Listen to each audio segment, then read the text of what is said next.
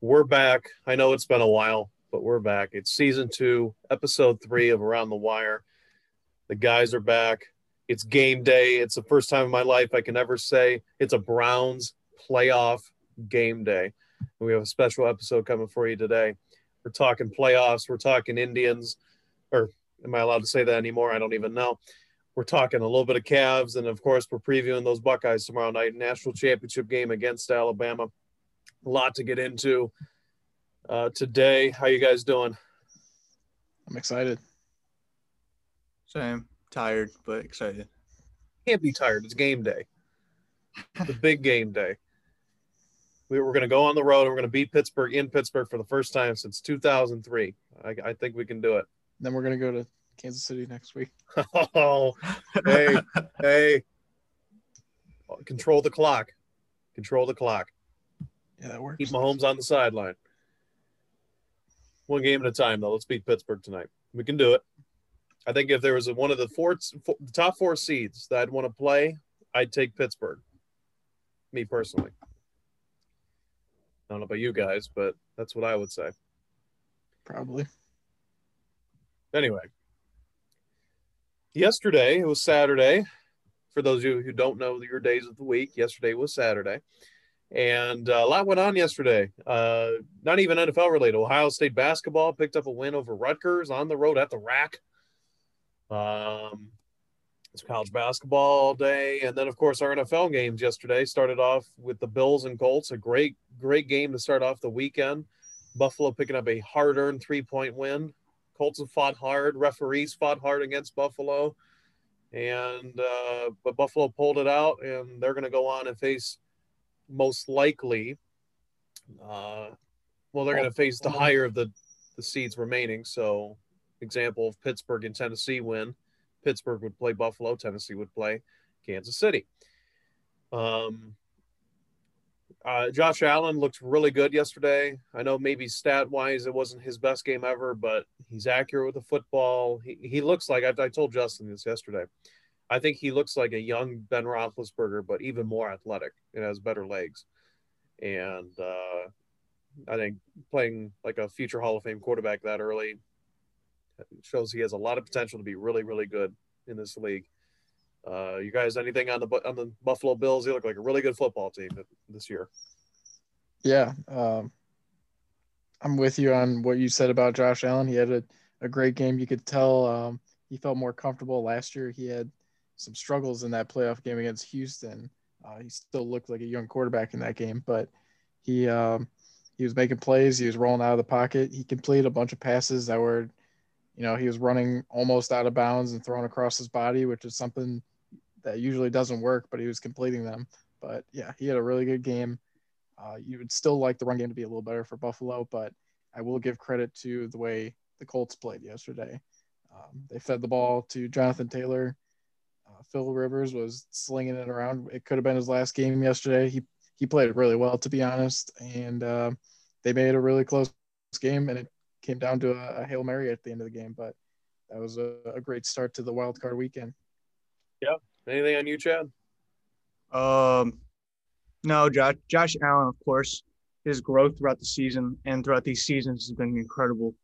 Uh, the part that worries me with the Bills is the defense. I mean, I I watched parts of the game, and um, it seemed like they couldn't stop the Colts offense. And I understand the Col- the Colts are a good team. Um, clearly because they were in the playoffs. But uh, they Colts, I don't know, they repeatedly stayed on the field on third downs. Like they were, I think, I think they, I counted like nine, nine, com, nine third down conversions in the game. Um, it was just something that the Bills, of course, need to work on, including their running running game. I don't understand they don't have a running back, but um, I don't know. Other than that, I mean, I think their offense, like they like shown yesterday, their offense can carry them to wins. But as, soon, as far as when you go down to play more and better teams than the Colts, I mean, you're gonna face trouble if you don't have that defense. So, um, just some to some to ponder on, I guess. I mean, give credit to the Colts. They controlled the clock. They won the time of possession battle in that run game. After a while, any any defense, if you continuously run the football on a defense, it'll eventually you'll break off some big runs. And you saw that in that fourth quarter. Buffalo they took like a was like a 12 point lead or whatnot, and, and Indy would have those quick drives with the big runs and kept them in the game, gave them a shot at the end, and then Philip Rivers decided to hit was it L3 or R3 on a PlayStation controller when throwing the ball away? I, I don't know. R3.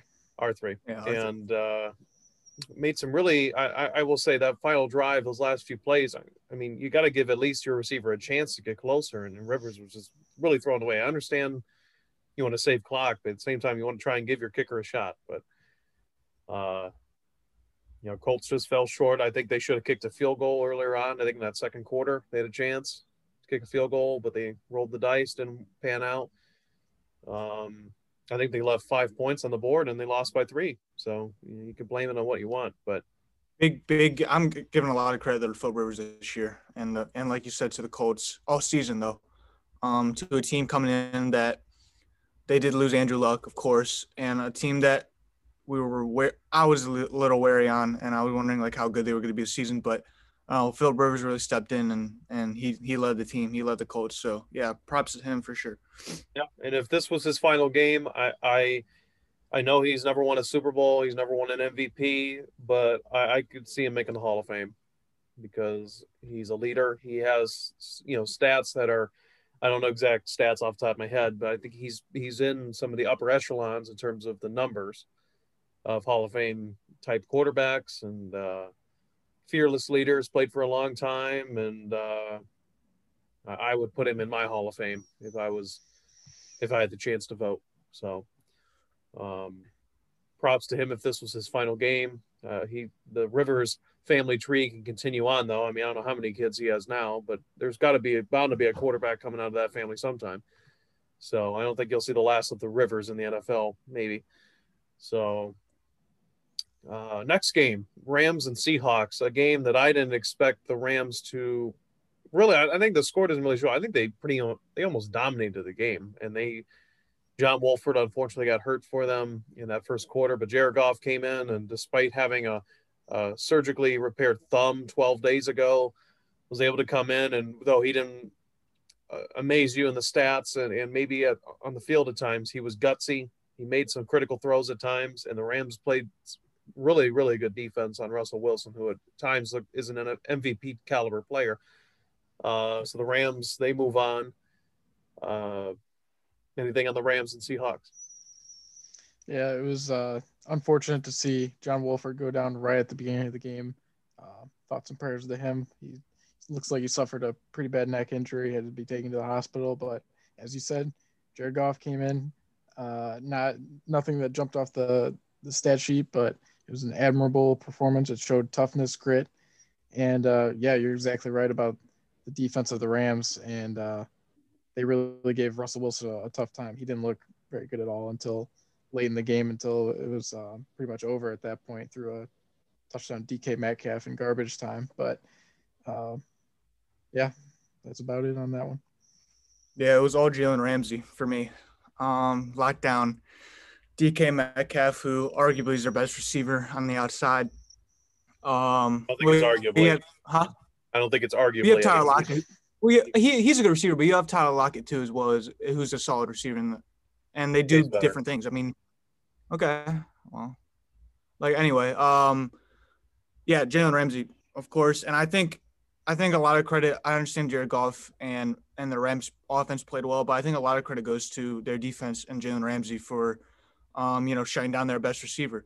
And Ramsey has gotten a lot of hate throughout the years um, for being a corner, but I mean, he showed that he's a top top three corner in the NFL uh, once again. And if he can do that, continuing on through the playoffs, I mean, teams are going to have struggles. And the Seahawks came out this season uh, with Russell Wilson being an, uh, the leader for the MVP candidate, and their offense seeming to be probably the second second or third best in the league and um, they showed when you play good defense like that, uh, you're gonna have troubles. So, yeah, it was a good game though. And I don't think there's a lineman in the NFL who can block Aaron Donald consistently. Uh, he's the best player. I think he's the best defensive player in the league. Um, I don't know if there's any discrepancies on that. I just think he's the most purely dominant defensive player, can take over a game by himself as a defensive tackle. You know, it's one thing to be a pass rusher like, you know, Myles and TJ Watt and those kind of guys. But when you can dominate a game as a defensive tackle, run game, rushing the passer, do everything, even defend passes at times, the man's just purely an, an animal. And he could possibly go down as one of the greatest defensive players ever. I know that's maybe a bold take, but he is really something. Um, and for being somewhat undersized as well, you know, he just he, he's a beast. So that whoever the Rams play next, I think probably the Packers. I think the unless Packers, the Bears win. Unless the Bears win, which we'll get to that. I don't think they will, but uh, look, it looks like right now it'll be the Packers, and never know. Uh, then the nightcap last night, Bucks and Washington. Or I always Justin and I said this. It always looks like WTF, but it's WFT when Adam Schefter tweets it out. Yeah. Um, played the Washington football team, and and my new favorite player, Taylor Heinicke uh, Taylor Heinicke, I will say, as a third string quarterback playing against Tom Brady, they were complete. They were not the better team, but Taylor Heinicke put up the the bravest, greatest performance out of a third string quarterback I've seen in a long time. Gave him a shot to the very end, but obviously Brady and the Bucks too much firepower, and uh, it will be very interesting, I would say, because Taylor Heinicke, I think maybe it's too bold to say after one game, but would it be stupid for a team that needs a quarterback like the Jets, maybe, or uh, I don't know, uh, look at Taylor Heinicke and say, hey, maybe we can use maybe even Washington themselves. You never know. But uh, overall thoughts on the game last night, Bucks and WFT. Yeah, um, definitely was not expecting a, a, quarterback duel between Tom Brady and Taylor Heinicke, but you know that's that's what happened. But yeah, you're right about uh, he definitely, with that performance, uh, showed a lot of things, and I think played himself into a job somewhere, as at least as a backup. Um, we'll see where that is. Maybe it's the football team. Maybe they'll. Uh, I don't know how much more Alex Smith has left, but um, yeah, you're right about that game. And the the takeaway for me was how well, obviously, how well Tom Brady played last night, but um, they were able to run the ball well down the stretch with Leonard Fournette. Um, and they were without LeSean McCoy, but uh, they did run the ball well. What? no, they, they didn't really have Ronald Jones yesterday. That's the guy. LeSean McCoy is an old, washed up one running back who gets was emergency available carries. for emergency carries to catch the ball out of the backfield. No, they were playing with run, one running back last night. That Vaughn guy fumbled, and he was benched after that. But anyway, uh, and uh, despite Chris Godwin having uh, hands of bricks yesterday. I don't know. He could not catch the ball. Still able to get get the job done. And they're going to play who next week? Um, uh, if probably the Saints is my guess. Brady, Brady versus Brees next week. Again, I wanted to see Brady and Rodgers in a playoff game, but Brady and Brees, no, no issue there. If that's what happens, you, you, you might see both. You, we could see Goff versus Brady if the Bears would win. Never know. Uh, but uh, Chad, anything on that game last night? I don't know if you watched it or not. Uh, no, I didn't get to watch it. I don't really got nothing. Overall, though, I think Washington, despite their record, they play hard. They're gutsy. Their defensive line is actually very good. Chase Young's going to be a beast in this league for years to come. Da'Ron Payne made plays. Montez Sweat got in the backfield. They have a really good defensive line. They can improve maybe in that back end of that defense a little bit more and find a franchise quarterback, not just a fill-in quarterback. That team can, in that such a crappy division, can be the the top of that NFC East every year. So, um, very very gutsy performance, I'd say. They were they were not the better team, but they gave it everything they had, and that's just the story of Washington this year with their coach and now their their performance all year. So, and of course Alex Smith, who I think we can all agree is comeback player of the year. I mean, the man literally almost lost his leg and uh, was Joe Theismann 2.0, but was able to work and get back onto the field. And the fact that he was even able to take a snap against remarkable. So uh, good for him. Good for Washington making the playoffs, getting a sniff of it. But uh, Tampa Bay was a better team. Obviously, it's Brady. I mean, who's going to beat Brady in the playoffs other than Nick Foles? So, so now we get to today today's games. And Justin and I, for the first game of today, we have a little bit of a, a bet going on. Five dollar bet. Don't worry. I know we're maybe not old enough to gamble. Oops, sorry, Vegas or government, whoever's listening. But um, we have the Ravens and Titans today. Lamar Jackson taking on Derrick Henry, battle of running backs, and I am taking the, the right now. The line is uh, Baltimore, I believe, is favored by three. Is that the line, Justin? That's correct. Okay, so Justin is taking Tennessee and the points, and I'm taking Baltimore straight up. I think Baltimore is going to win by more than three points today. My prediction: I think they're going to win by about eight to ten points. I think they're a better team than Tennessee. Uh, but preview the the Ravens Titans game. Justin, what is the X factor you think out of any out of both teams? What's the one X factor in the game that's going to decide who wins? Um, whichever defense stops the other team's run game. You want me to keep going and expand with that, or? Well, sure. I I would say this: Tennessee's defense is horrible. They are horrible, and they're actually statistically one of the worst playoff defenses in the past decade. And so, you know, with the Tennessee Titans, I get it. Derrick Henry, he's he's like a Greek god at running back. I get it, but that's the only running attack they really have. If you can neutralize that, you can t- neutralize the Titans. And I think you saw it with the Browns game. I understand Ryan Tannehill passed well, but our, our secondary is awful. So, um, but with Baltimore, they can run, they can hit you in so many different ways. Lamar Jackson's legs in the pass game, you have to respect him running the ball. You have to respect J.K. Dobbins. He's been red hot. Gus Edwards can get you around the goal line. And even, I don't know if he's playing much anymore, but even a guy like Mark Ingram, a veteran running back who's been in the playoffs before, understands, you know, he's a good running back. You know, they have so many different ways they can beat you. Um, and so Tennessee, I just don't see how they can keep Lamar Jackson down. You know, they may get stop him once in a while, but it's just like the Browns. You know, how how can you really stop him? And so, you know, I just think that there's going to be too much firepower on Baltimore's side. If they Baltimore jumps out to an early lead, I think this game could get ugly. I know that's a bold take, but uh, I just think Baltimore's just got more talent on offense than Tennessee does. And at the end of the day, Baltimore's a more complete team than Tennessee. But I could be wrong. Chad, you got anything? Yeah, I don't. I don't really see a way. There's a slim chance, but I don't really see a way where Tennessee can come out of this game and, and beat Baltimore. Um, given the fact that I understand Tennessee has, in my opinion, their best running back in the NFL. Um, however, it's kind of like the same way with with which you guys are gonna you guys are gonna get on me about this. It's kind of like the same way with today with like the Cowboys, for example all year the Cowboys have had one catalyst, and then the rest of their team is subpar. Right. I'm not saying this about Tennessee. However, the focus today for the Ravens will be stopping the run. When you have a guy like that in the backfield, you have to find ways to contain him. And Tannehill's a good quarterback, and he showed it this year. And he has weapons outside in Corey Davis and AJ Brown. However, you're going up against a team who's arguably a top five defense in the NFL.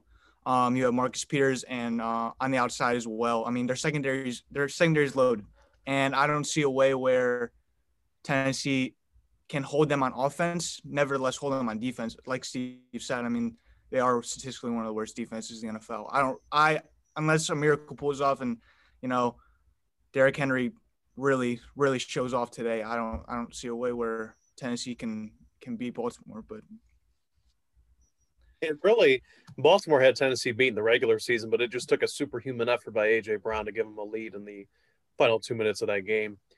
And so, you know, I think Baltimore is ready to go. They've been playing red hot football ever since they played the Browns. Ever since, ever since Lamar had to go take a shit in the middle of the game, you know, uh, they they've they've really turned their season around.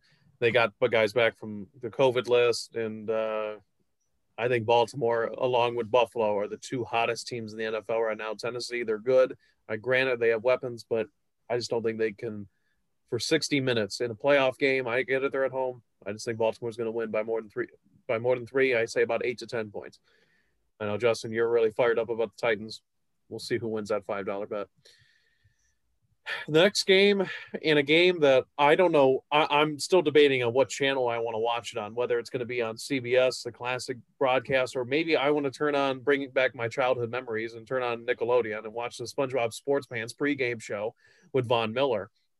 Uh, the Bears and Saints are going at it later on in the Superdome. Drew Brees, his final season, most likely. uh, taking on a Bears team that's been playing good football. Um, but I think some Bears fans are upset that they're playing good because I don't think some Bears fans want Mitchell Trubisky anymore. But if he makes the playoffs, how can you deny him being your quarterback again? So, uh, your th- predictions on the Saints and Bears. I think the Saints are going to win by 10 points. I don't know about you guys. Yeah, probably uh, somewhere around there. I know it was early, it was um, close game earlier in the year with Nick Foles at quarterback, but uh, I agree. You get Alvin Kamara back for the Saints. Uh, the spread is nine right now. I think they'll probably cover. Yeah, I'll go Saints. I'm with you guys. No reason. Just I think they're a better team. So. And you know, Michael Thomas back on the field. I don't think he was available when they played the Bears the first time. You know, Kamara's maybe the hottest running back in the NFL right now, other than Derrick Henry. And uh, Drew Brees doesn't need to be amazing; just needs to be a good game manager, and that's what he is right now. And so I think, know, I just hope New Orleans can get over the hump of first round exits. You know, but uh, I think they will. I think the Bears just don't. They have good defense. Granted, Chicago's got a good defense, but I just don't think they can do it for 60 minutes. So I, I got the, the Saints covering the spread. And then, of course, the nightcap. The nightcap. I was seven months old. Justin was nine months old. Chad, your your birthday's right before mine, day right before. So yep. seven months. We were children. We didn't know how to speak yet. The last time the we were babies. Sorry, not children. We were babies. Didn't know how to speak. And the last time the Browns were in the playoffs, and uh, maybe who knows what'll happen. Maybe the Browns will go out there and shock the world with a limited roster, with no head coach, no normal head coach, uh, or maybe we'll be just a bunch of nameless gray faces, according to Juju Smith-Schuster, Mr. TikTok, Mr. Dumbass himself. I will oh, stop with the Corvette, Corvette. No. Um, you guys, how you feeling about this game today? It's a huge game uh, divisional rival in the playoffs on the road. Can the Browns pull off the upset tonight? Well, I, I think there's a, a, chance we can. I mean, at this point, our main goal this season was to make the playoffs, right? Yeah. So at this point, we got in. When you get into the dance, you got a chance. And at this point, we're we're playing with house money, so uh, no pressure on us all the pressure's on the Steelers at this point because if they lose to a team with no coach, uh, some of their best players out, I don't know how they'll recover from this. But and it could be Big Ben's last game. Uh, you never know. But uh, I'm just excited. I'm just gonna take it all in tonight. I think um, if we can run the ball on them, control the clock a little bit, and then um, keep everything in front of us on the defense, there's there's definitely a chance we win tonight. Yep, Chad, how you feeling about the game tonight? I have to be realistic. And people are going to hate this, but I have to be realistic. I can't see a way we win this game tonight. And maybe you guys, maybe you two can persuade me in a different direction. But after watching last week's game when we played the Steelers at, I would say, half health on their defense, Mason Rudolph, now it's going to be a bold take, but I honestly think that Mason Rudolph is better is a better quarterback for the Steelers than Ben Roethlisberger is right now. Um, given the fact that you know Roethlisberger's getting up there in age, and yeah, he can make those those five to ten yard passes, but you need a guy that can that provides a deep threat, and Roethlisberger can't get it there, and I would say Mason Rudolph can. So. Um, I'm not going to say the quarterback issue was was another reason why, but like I said, their defense was at half health, and we didn't struggle, but we didn't we didn't play a great game, right? And um, I see from this perspective, our secondary was weak all year, and we're out uh, Kevin Johnson and Denzel Ward today. Um, our offensive line took a hit with Joel Bitonio. Jack Conklin drove separate to the game or to Pittsburgh tonight. I don't know if he's playing or not. Uh, Malcolm Smith's out. Our linebackers are weak. He's not Malcolm out. Is it Malcolm's playing tonight? He's playing. Malcolm's playing tonight. Okay. Um, but other than that, I mean, of course our head coach is out, but I really just don't see when the the odds against us beating Pittsburgh with uh, Cam Heyward, T.J. Watt, Mark, and then Maurkice Pouncey on the in the inside. I don't I, I don't see how them at full strength compared to us at, at half strength. I think it's the opposite way. Like last like last week. I mean, the Steelers were at were at half strength and the Browns were at I don't know. I wouldn't would I say full strength because we still had injuries, but um, I think it's opposites today, but Go ahead, Steve. Maybe you can. Maybe I can take back what I just said, but I doubt it. I think the one thing you said, that's why I believe in them. It's because of the three words you said beat the odds. The odds are stacked against us. We don't have a shot according to Vegas. We don't have a good chance at all according to the people on, on the different pregame shows and whatnot. And that's why I think the Browns are going to win because they find motivation in the, in the weirdest of ways at times. We've had guys step up. It's been a next man up effort all year long. And, uh, you know, we haven't had practice much all week. We're going to be down our head coach. All this, eh, this, this is just trying to make a storybook way story. Uh, they're trying to rewrite Cleveland history. Then, what better way than to do it on the road against a Pittsburgh team that's, you know, champions of the AFC North. We're no head coach. We have a no Pro Bowl guard. We have all these guys out. Denzel's not playing. No Olivier Vernon anymore. I get it, but there's going to be there the Browns. I just I have faith because I love them too much. They're going to find a way. Someone like Porter Gustin's going to make a huge play. Somebody, BJ Goodson's coming back. Maybe he'll make the big play tonight. Somehow that defense is going to make a huge play sometime in this game, whether it's the first quarter, fourth quarter.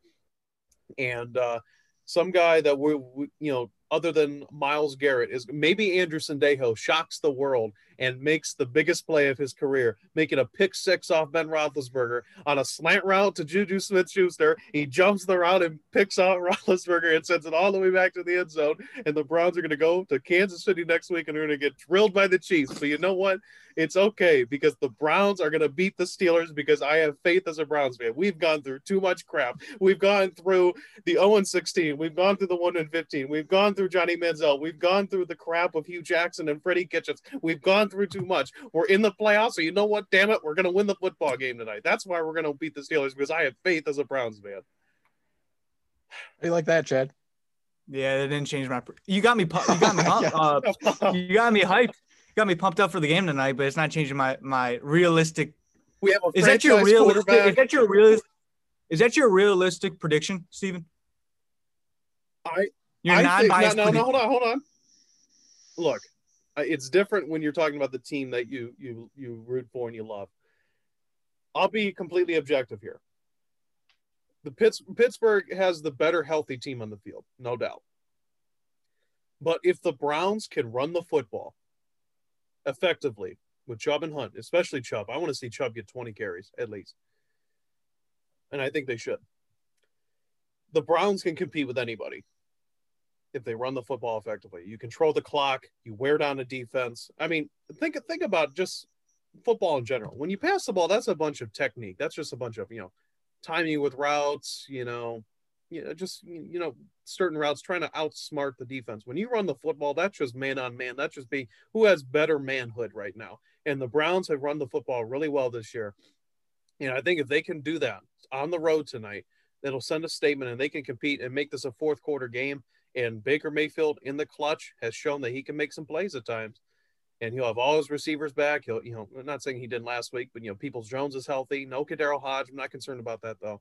They have plenty of tight ends. Harrison Bryant's going to be subbing in for Hodge's kind of role in terms of trying to make some catches.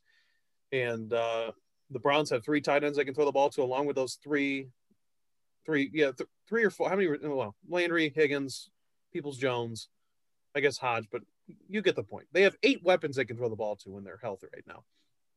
Offensive line, I know they're missing Bitonio. I get it, but they still have four of their guys in that offensive line who have blocked really well this year. There's going to need somebody to step up tonight. And a tight end can help with the blocking assignments as well. And so I think if the Browns can run the football well, okay, and then on defense, like Justin said, I think before we started the episode, just keep things in front of you. I, I, know it's easier said than done, especially when you don't have Ward and, and Johnson, even though Kevin Johnson's been washed up all year long. Uh, just keep things in front of you, bend, don't break, make them kick field goals instead of scoring touchdowns in the red zone. The Browns can can, can win this game by doing that. Well, and to your point, Chad, that's what I was saying about um, Big Ben and Mason Rudolph. I agree that Mason Rudolph is the better deep ball thrower right now, given that um, Big Ben's had shoulder issues, elbow issues this year, um, has needed rest, and has not really thrown the deep ball very well at all. So um, I agree with what you're saying about that. And then to Steve's point, yeah, make him kick field goals. They have a rookie kicker out there that hasn't kicked very much. So um, there's a there's a realistic chance we win this game. I don't know. It's not out of the question.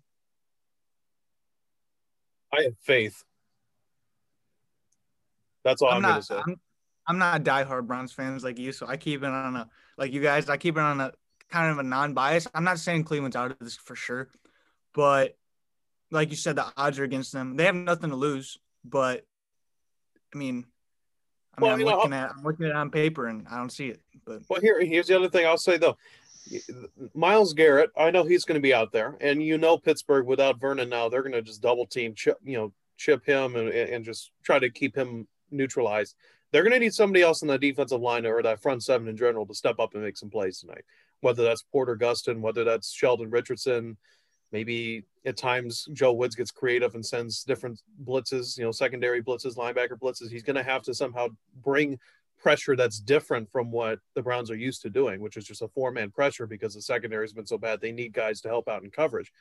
So they're going to have to take some risk on defense. And you know what? If they can pull them off, the Browns can do it. I really think they can. It's either going to be a fireworks show where the offenses are just going to go at each other, which I know sounds crazy because Pittsburgh's defense is really good, but it's either going to be like that or it's going to have to be just a sloppy, ugly game, and hopefully some breaks go our way. But I think the Browns can do it. Yeah, that's the thing about this game. I we can say all this. I have no clue what's actually going to happen. It's so unpredictable. But um, I if I had to say, I would think this is going to be a defensive battle. Really. Do it. I have faith. But a team now moving on, unless anybody has else, anything else to say about the NFL playoffs in general, Browns, anything? Any more? You want to, Justin? You want to go on a rant or something? I mean, join in on the fun. Well, can I just talk about Doug Pederson real quick? Oh, please! We didn't get to talk about that whole mess last week. Please go ahead. So last weekend was nearly the perfect sports weekend for me. You got Ohio State, you got the Browns making the playoffs, and one thing was left to cap it off, and that was the ESPN Fantasy Football Final. Myself, I was in the the final game, um, and going into that weekend, I knew Josh Allen probably wasn't going to play very much, so I sat him, started Kirk Cousins. He balled out 36 fantasy points, I think 380, four touchdowns. What a beast! And uh, Tyler Lockett played well as well. So it came down to the final game between the Washington football team and the uh, Philadelphia Eagles. And what happened in that game? Well, my opponent uh, had the Washington football team defense. Not a bad one. Not a not a bad choice for him.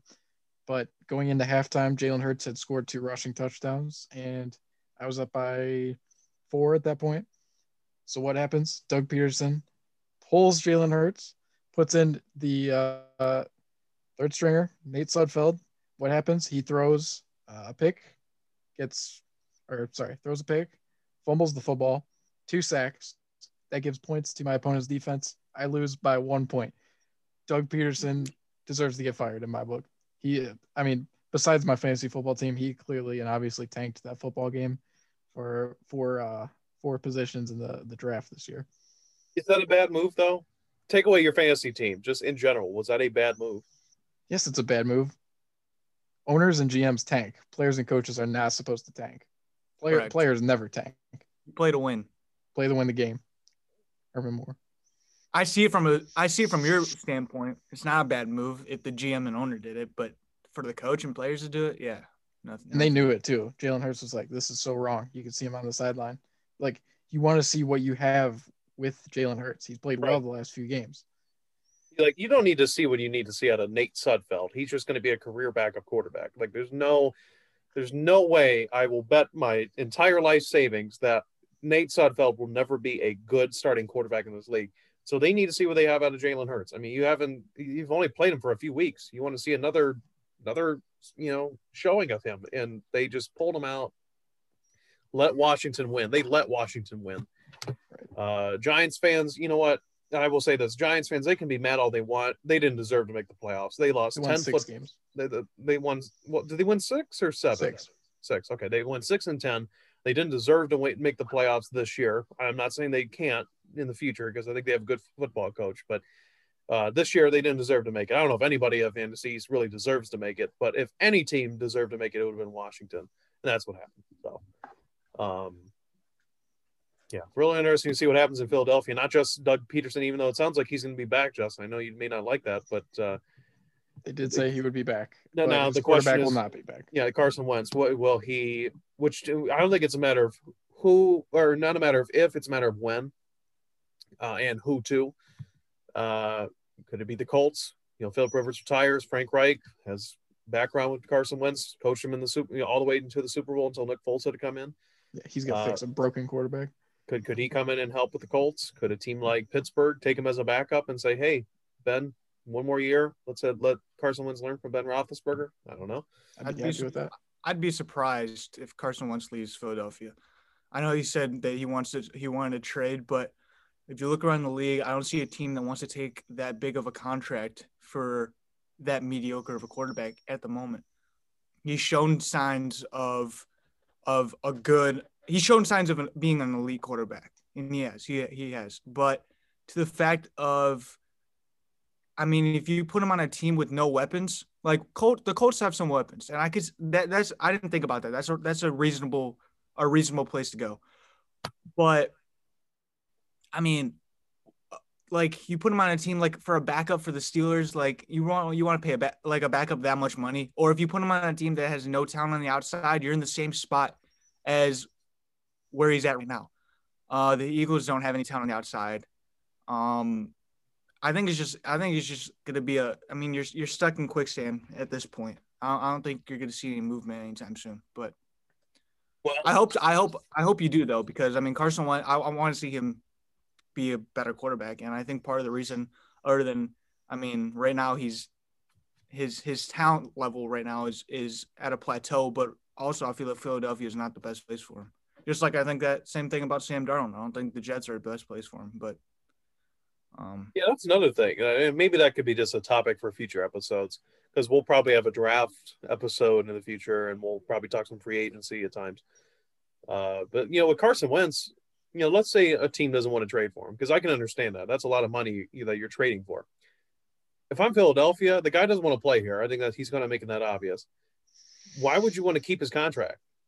To me, I know it sucks. Number two overall pick, you maybe not get, you won't get much for him, but I think the Eagles are willing to, after a while to say, we don't want this contract at all. He's paying, we're giving him way too much money. We're going to have to eat some of the the signing bonus and whatnot. But um, I, I I wouldn't be shocked if a team would take a shot at him for just a low end draft pick.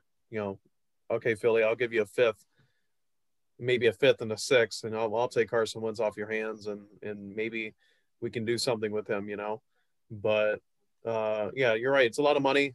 It's it's really interesting because there's multiple ways you could look at it, but uh, yeah, Carson Wentz was terrible.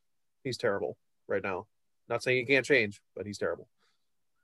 So sorry about the fantasy loss, Justin. Know that's uh thank you for your condolences. If it makes you feel better, I didn't even make the playoffs in my in, in our league, so because he uh, drafted Le'Veon Bell. I didn't realize that Adam Gase. Well, I mean, I sh- you know what? I won't make an excuse because that's just I should. I've done that two years in a row. It hasn't worked two years in a row, so we won't make that mistake again. Anyway, we're going to move on to a team in Cleveland that I don't have much faith in right now, and that is the future Cleveland baseball team. And uh, I just calm, calm, calm the Indians. I said future Cleveland baseball team. I, I don't know how people want to perceive them. Well, being... right now, right now they're the Indians. Okay, I'll call them the Indians. You're right. Thank you. And, I, have said my pieces before about the name. Uh, the Indians traded Lindor and Carlos Carrasco to the New York Mets on third. Was it Thursday? I think it was Thursday. Yeah, Thursday. For four prospects or four young players, maybe I don't know. I think some of those guys have played in the majors before. Um, and I think this really that move signif- just signals it's gonna we're starting a new chapter in, in Cleveland baseball history um, our, our, our World Series hopes are gone. We're starting to get into a rebuild. I wouldn't be shocked if Jose Ramirez is moved, whether it's at the deadline, maybe next year. Um, but you can obviously tell that this team with the lowest payroll, we have a lower payroll for our entire roster than the Angels are paying Mike Trout. So that just shows you how how cheap the Indians are. The Dolans are, yeah. Dolans, yeah.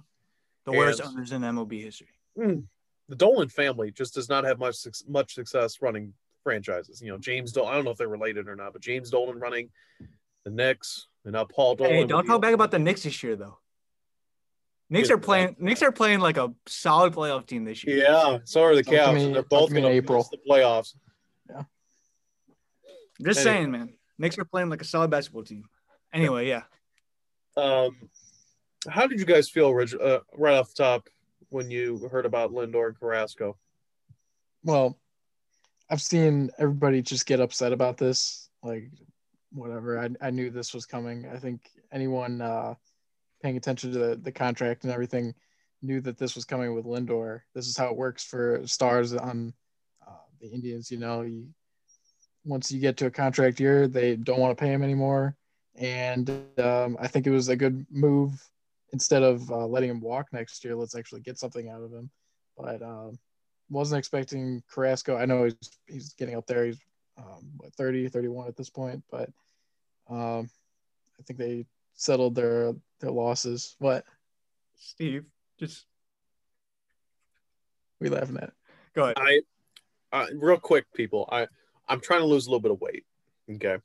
And so one of the things you have to do is you have to up your water intake. And so I have my gallon jug and I'm trying to drink about a gallon of water a day. And I got a little thirsty, you know, and so I was trying not to make too much noise because I just filled up my jug mic, a little ago.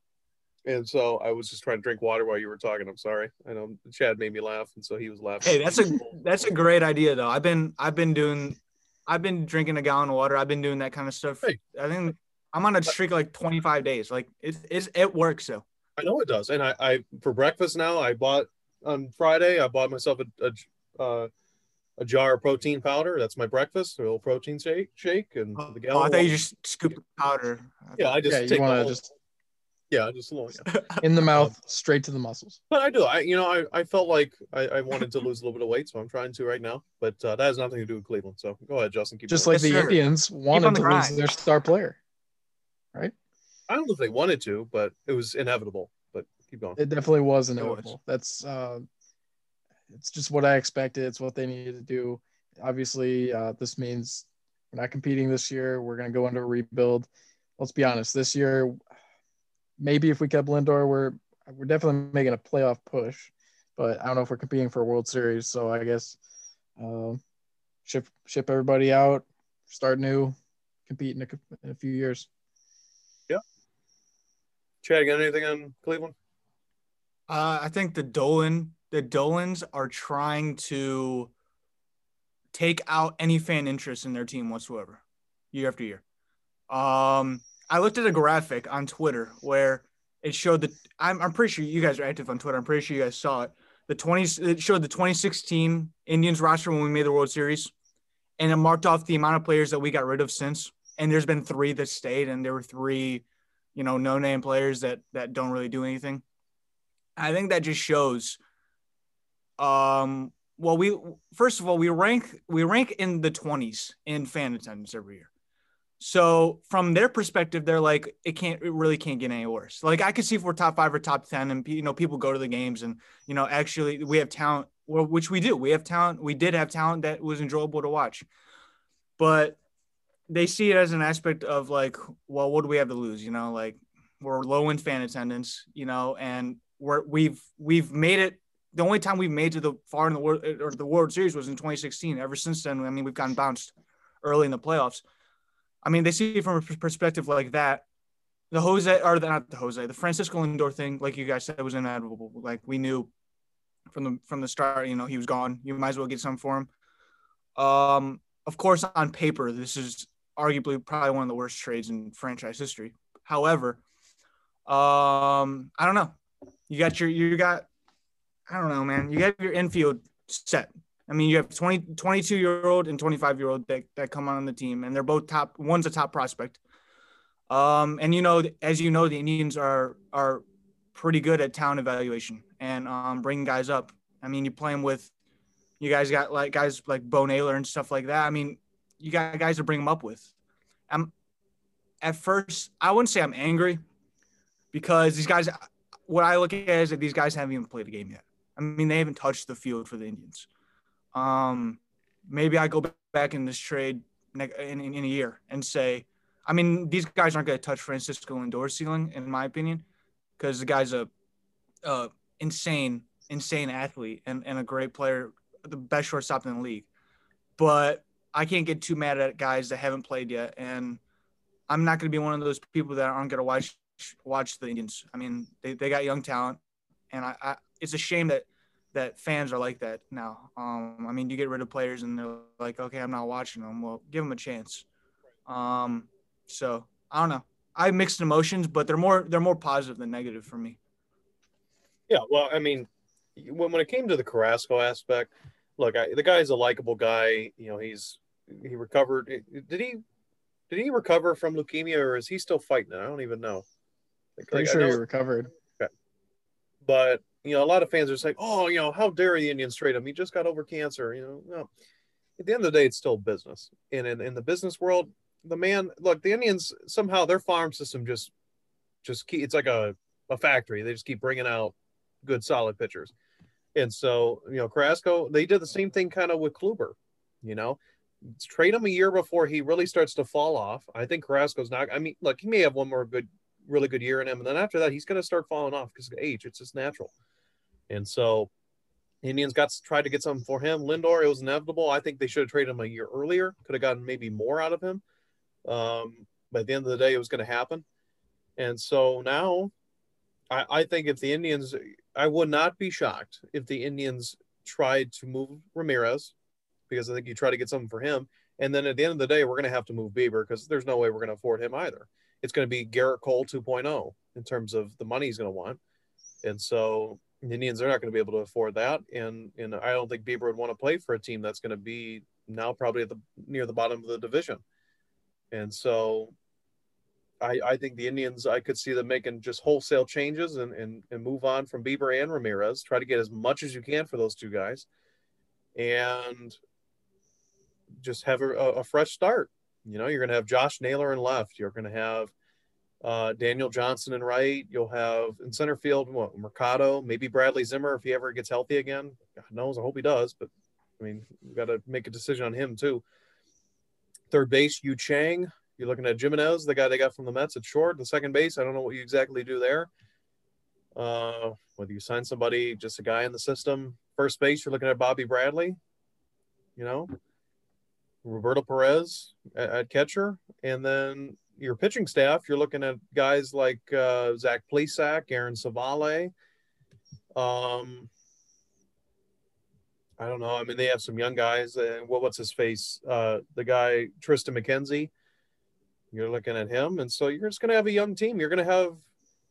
It's going to take a while. You know, they're going to have to get lucky whether a prospect turns into a star, kind of like Lindor, or they make some trades in future. I don't know, but uh, it's going to be starting to look like the 2010 2011 indians. Those kind of teams. And you know it's unfortunate but uh, i'm still going to watch them like chad said i'm not going to just you know i think in cleveland we can all understand that you you love your teams no matter how bad or good because we've definitely seen some bad cleveland sports teams. But um i'm not going to turn them off just because we don't have a big name anymore. That's you're just a fair weather fan if that's what you're going to do. And so I'm going to watch them much as I can and hope they win. Hope they do all right. You know, hope those young guys continue to develop and never know. This is the best in my for me watching sports and ever since watching sports. This is why I like college basketball so much. This is the best time. The best time to watch your sports team or any sports team is when you got you're watching them with guys that you don't know, and that's gonna sound weird because you like you're like well I like watching guys. I like watching teams that like I know who's playing. Like, oh, I know who that guy is, and I know who that guy is. But college basketball with the one and done rule, it's so much fun watching these guys that you've never heard of before because you get to learn so much from them. Um, coming in this in this year, I'm a I'm a Kentucky basketball fan, and uh, BJ Boston came in, and he's a top prospect, but that's all I knew of him. I didn't know how he played. I didn't know how he could shoot. blah blah blah. Uh, watching the game, you know, you get to watch all these players play and and really get to see them develop throughout the year. And then, of course, when they hit the NBA draft, I mean, you could say, "Oh yeah, I watched him in the NBA or I watched him in college." It's the same thing with baseball and any other sport. Um, that's why I was this year. I was so excited to watch the Cavs, um, and then the Indians this year. I mean, or this upcoming year. I mean, they're they're still going to be a team that I'm going to enjoy watching. Just, I mean, yeah, they got rid of Lindor, but I mean, these young guys are going to be something to something to watch and something I'm excited for. So. Speaking of the Cavs, we can hit on them real quick. They uh, they're at 500 right now, five and five. They're giving their they've they've been banged up. You know, they, they've actually had some injuries. Sexton's dealing with an ankle injury right now. Uh, Kevin Love, when's he not hurt? But uh, you know, he he has a calf injury. He's going to be out for a few weeks. Um, Darius Garland. Dellavedova's yet to make his season debut. I know Justin's probably just itching for him to get back on the court. Kevin Porter, I don't know when he's going to get back on the floor. Darius uh, Garland. Darius Garland and Dante Exum. You know, that's a lot of guys. So they've had to rely on some guys like Damyean Dotson, Thon Maker coming in and, and just trying to give them solid minutes. And last night, the Cavs lost to the Milwaukee Bucks, who didn't have Giannis, but Andre Drummond had a great game 26 points, 24 rebounds. Are you kidding me? That's Shaquille O'Neal like numbers. And so, um, Cavs are gritty. They're going to fight. You can't deny that. They're going to fight and sometimes it gets out of hand because they just don't have the same kind of talent as some other teams. But sometimes their their grittiness and they their toughness could get them some wins. And so, you know, they play Memphis tomorrow night. No Ja Morant again, so they have a shot at home to beat Memphis. Uh, they beat Memphis on was it Friday? Yeah, Friday. At Memphis, yeah. on the road. So hey, you know if they can just rely on some guys right now, and if they can get some healthy, you know, get healthy again, you never know what could happen. But I, I still think they they're not going to make the playoffs if they do, it'll be like that nine or ten. That's what I said in the yeah. play-in. But okay, even if even if in the miracle they'd win and get into the eighth seed or whatever, they're not going to go very far. But you know, no, but a but a playoff spot compared to last year being the second worst team in the NBA is a step up and improvement. Oh yeah, absolutely, no doubt. And we're not looking to win the finals right now. Oh no, no, I don't think anybody expects that. So you know, it's all right. They're getting there. Ohio State basketball won. They beat Rutgers, coming off a, t- a really bad loss to Minnesota last Sunday. Uh, they didn't have a game Wednesday. Penn State has COVID issues, but they came out yesterday and they they beat a good Rutgers team, top 15 team in the country. Kentucky basketball won, beat Florida. They don't do that very often anymore. And handled them five and five. Yeah, they've actually they're on a win, winning streak. Kentucky is after the losing streak. I look at it as from watching Kentucky basketball since John Wall and DeMarcus Cousins, this is probably their least talented team they've had in in my time of watching them. Um, but I don't know. I haven't tuned into an Ohio State basketball game yet. They, well, I was Ohio State when you watch them, they don't have like a true big man. Like they don't have a seven footer running around. They have a bunch of a little bit undersized power forward builds that that are tough. They rebound. Kyle Young's a just a ferocious player. EJ Liddell's looking like he's going to be one of the like all, all team first, all first team or all second team in the Big Ten. He's averaging almost a double double every game. At only six foot six, playing the center position. You know what I mean? I mean that's that's pretty impressive. Charles Barkley, and uh, you know, huh? PJ Tuckerish type B, type beat. You know, their backcourt, they're a little thin right now. They've had some injuries. Uh, CJ Walker, their senior point guard, he's out for a while. He had a torn ligament in his hand that he was trying to play through, but now I guess the pain got too bad, so he's out for a while. So they're relying on guys, you know, Duane Washington, you know, an experienced guard. Meechie Johnson made his debut yesterday for the Buckeyes. And so, you know, that they're, they're scrapping. They have some of those grad transfers though. Justice Justice i think that's his name. Uh, Justin Al- Justin Ahrens, I think Ahrens or Ahrens. You know, there's a white guy coming off the bench, and uh, yeah, sh- shooter. And uh, they also have a guy. Crap, what's his name? He's from Harvard. Forget his name off top of my head. Anyway, just another experienced guy that's from Ohio. So they have a team that, you know I don't think they'll win the Big Ten, but they they can give some teams some issues. Especially they're a streaky shooting team. They have nights where they're really shooting the ball well, and some game some games where they're ice cold. So, You never know with them. They're a wild card kind of team. Anyway, uh, one last topic before maybe the end of our episode. I don't know. It depends on how much you want to talk. I know it's game day. I know you're ready to watch some football, and Justin's ready to lose five dollars. But uh, tomorrow night is the national championship game in college football, and of course our Buckeyes. Oh, I was so happy to shut Dabo Swinney up. My goodness, that man needed a slap upside the head. And boy, did Ryan Day and Justin Fields and Trey Sermon and all those guys they they took a they took him behind the woodshed, and uh, they took care of business against Clemson. Satisfying win, but now they get to take on the Bill Belichick of college football, the God himself, Nick Saban, and the Crimson Tide of Alabama. How you guys feeling about Ohio State's chances tomorrow night? Well, I'm more confident in them than the Browns. I will say that. And here's another thing. Uh, when we started the season, and uh, Steve, you enjoying that water over there? uh, after that loss to Clemson last year, all I could think about is let's run it back. Let's let's play Clemson again. I, we just want to beat the brakes off of them like we did. So win, lose, win or lose, I guess. Um, looking back on the season, I will say this is a success. We did what we set out to do. Justin Fields guys revenge against Clemson. But this Alabama team is a whole different animal. They got so many weapons, quarterback that's playing great, uh, some NFL guys on defense. I don't know. It's going to be tough for sure. But I do know if we play anything like we did against Clemson, we'll still have a shot out there. We, I honestly do think we'll be able to run the ball with Trey Sermon. He's He's been a late bloomer for us. He's probably playing his way into a, a later round draft slot. Um, and Justin Fields was on a whole nother level that last game, and he might be playing into the number two overall pick, um, depending on what happens. But or number one. Hey, maybe, maybe Urban Meyer takes that job and if Jacksonville. Jacksonville hires Urban Meyer, I it just I, I look. I think Trevor Lawrence is the best quarterback, and I'm gonna say this as well. Trevor Lawrence is a good quarterback, no doubt. But these comparisons to being the best prospects, and it's John Elway and Dan Marino, let's calm down, people. The, the, Trevor Lawrence is good, and he may be a good starting quarterback, but give me a break with this Hall of Fame comparison. Man hasn't even taken a snap yet in the NFL. But you never know. I mean, with Urban Meyer, big Ohio State guy, you never know.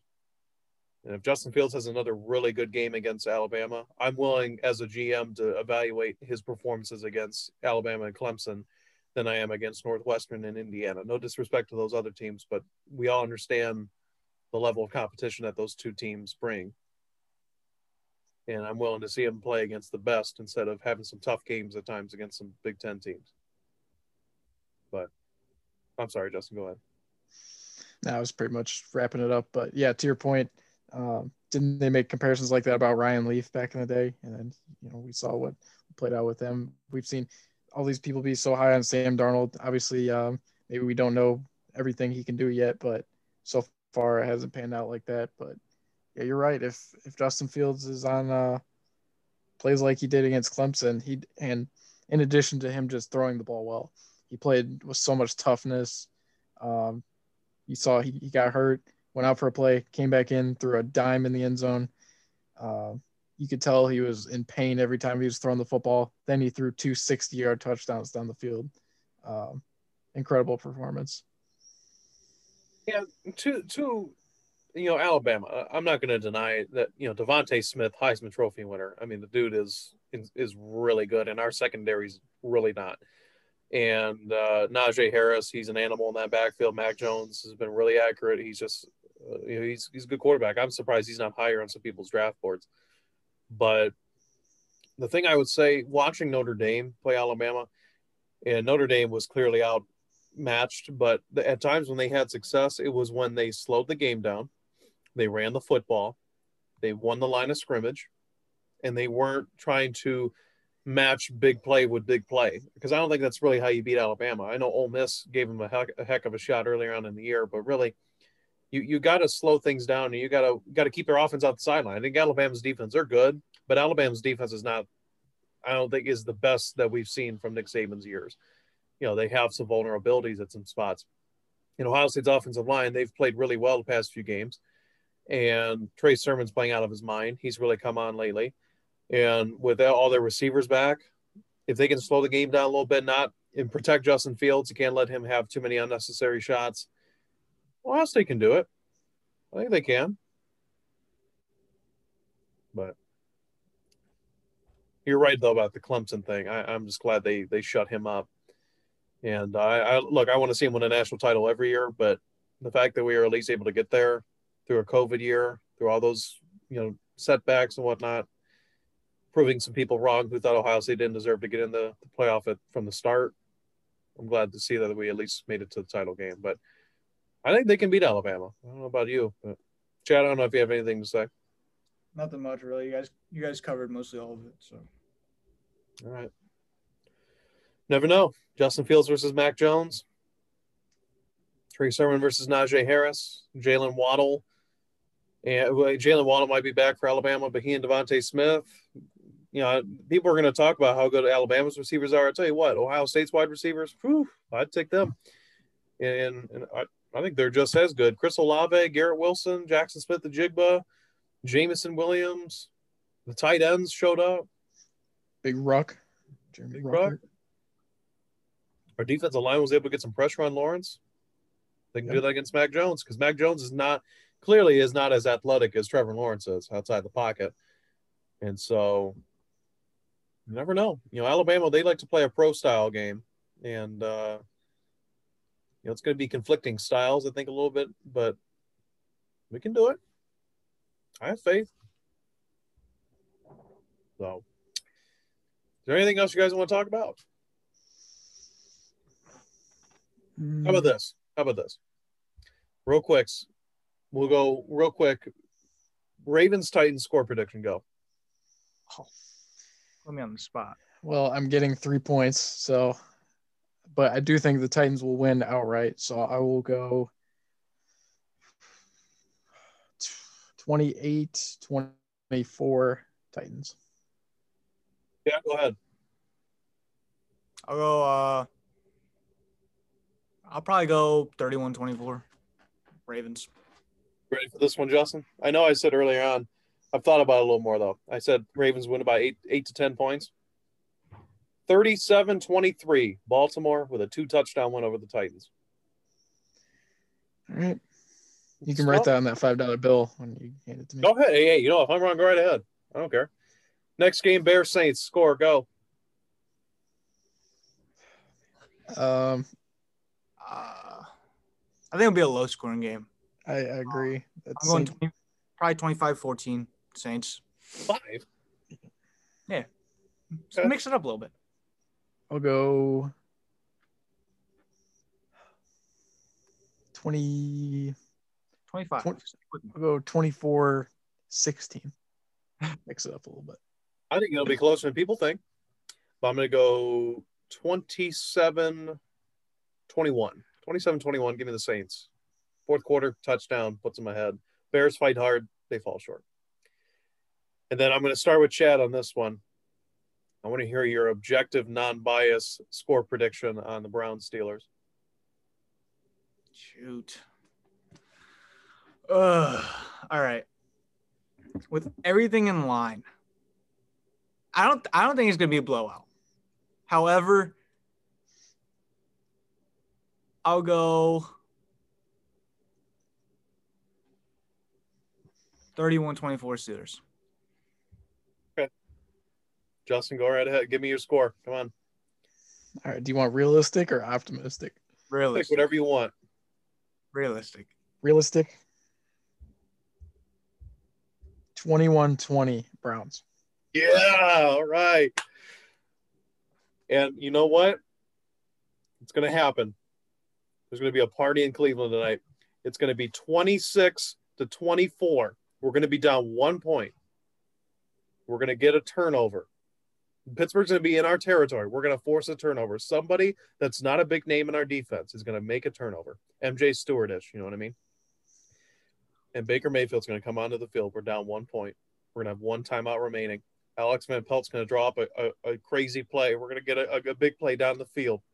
And Cody Parkey is going to face his fears of the double doink He remembers two years ago the wild card game against the Eagles where he double doinked to cost the Bears a win over the Eagles. He's going to get his revenge on the goalpost, and he's going to win us with a 43-yard field goal to send us to the wild card, uh, send us to the divisional round against the Kansas City Chiefs. 26-24. The Browns go on the road. The first time since 2003, they're going to beat the Steelers. You lost me on that. If the game comes down to Cody Parkey, we're gonna lose. I'm no, sorry. I have faith in Cody Parkey. I have faith. Parkey's going to do it. The only way that you have, the only way you you can be overcome your fears is you have to face them straight up. You can't just avoid them. You have to overcome by facing them straight up. He's going to face the double doink of the goalpost, and he's going to win. He's going to win us. A, he win us a game with a field goal. Until he misses three PATs tonight. So No, no, I don't want to hear that. I don't want to hear that. He's going to win us a game with a game-winning field goal from about 43 yards. you heard it here. You heard it here. Game Cody winning Parkey- field goal, Cody Parkey. And Cody Parkey will have a statue in Cleveland. because Okay. he beat the All right. Steelers Slow down. Slow- card End game the episode. with a 43-yard field goal. That's where we end it. Don't put a statue of Baker or Nick Chubb. Cody Parkey. Parkey. He's going to win us. A, he's going to win us a football game. We don't even have a statue of Bernie Kosar. And win us a football game. And next week we're going to get Stefanski back. We're going to get Bitonio back. We're going to get Denzel Ward and Kevin Johnson back. So that's an automatic win against the Chiefs, then, right? and we're going to be Yeah, about man. as we're going to be almost as full. Well, other than Vernon, we're going to be at full strength, and we're going to take on the Kansas City Chiefs. You heard it here. Core prediction: Kansas City Chiefs. Not worried about that. We're going to beat the Steelers Uh, first. I want to beat the Fif- Steelers 50 to 14 Chiefs. I'm gonna. I'm gonna. can we just beat the Steelers first? That's what I care about. I thought that was a foregone conclusion. It's not foregone. I respect Pittsburgh's talent, but Browns are going to do it. As far as I'm concerned, Pittsburgh lost this game when Juju started running his mouth. And I hope. And you know what? I don't even care if we lose another corner. Can somebody please knock him on his ass? You know what? Sendejo, You already I got knocked on his ass. get ejected out of the game. I don't care. Let's Hit him in the who's the guy from the Bengals that hit him hard. Von Vonn Bell. Bell. Vonn Bell. Vonn Bell. Buckeye. No. Can we just Oh, this year? Yeah. Yeah, this year. Oh, let's sign Cincinnati let's sign Vontaze Perfect for one. Yeah, that's what I was gonna say. Von- can, can we He's like Can banned we- from the NFL, bro. Von, can, Cincinnati? Can we borrow Vonn Bell for a game that way he can knock Juju down again, please? Oh, I hope so. And I hope we stay healthy. We can't afford another injury on the offensive line. You know, another, you know what I mean, or another injury in that secondary. I mean, if we lose another injury in the secondary, there's no there's there's no difference. I mean, we're still there's still ass. So true, but they're going to make some plays. Somebody is going to make a play tonight that we don't think of all the time. Someone like a Tavierre Thomas, an MJ Stewart, an Anderson Deho. Somebody's going to make a play. Cody Parkey. Cody oh, Parkey. Oh, defensively, sorry. Cody Parkey is going to make us a play. Strap up the pants. Cody Hey. plays. If we kept getting injuries, Yeah, You for real. They, they might send Stump Mitchell out there to play corner if you keep that up. So Jim Brown, suit up. Brown, yeah, I know you're in the, the, the stadium. yeah somewhere. Uh, D yeah. Haslam, strap on the pads. our our secondary at this point, man, it's it's as bad as Cam Newton played quarterback this year. Check. Push your ass up. Mm. Dude is straight ass flicks. Stop, bro. I don't. Okay, I'm gonna end the episode right here, and we, we can end it. But I don't understand why Cam Newton receives so much hate in the league. It- He's bad. Maybe Good night. See you later. Go Maybe- Browns. NFL maybe playoffs. Let's do I'm it, a- baby. Maybe it's just because I'm a Cam Newton fan, and you guys like to hate on me. But I don't understand why Cam Newton receives so much hate in the NFL. Because The he's guy not terrible. good. He's He's not terrible. We'll see you all next time. Thank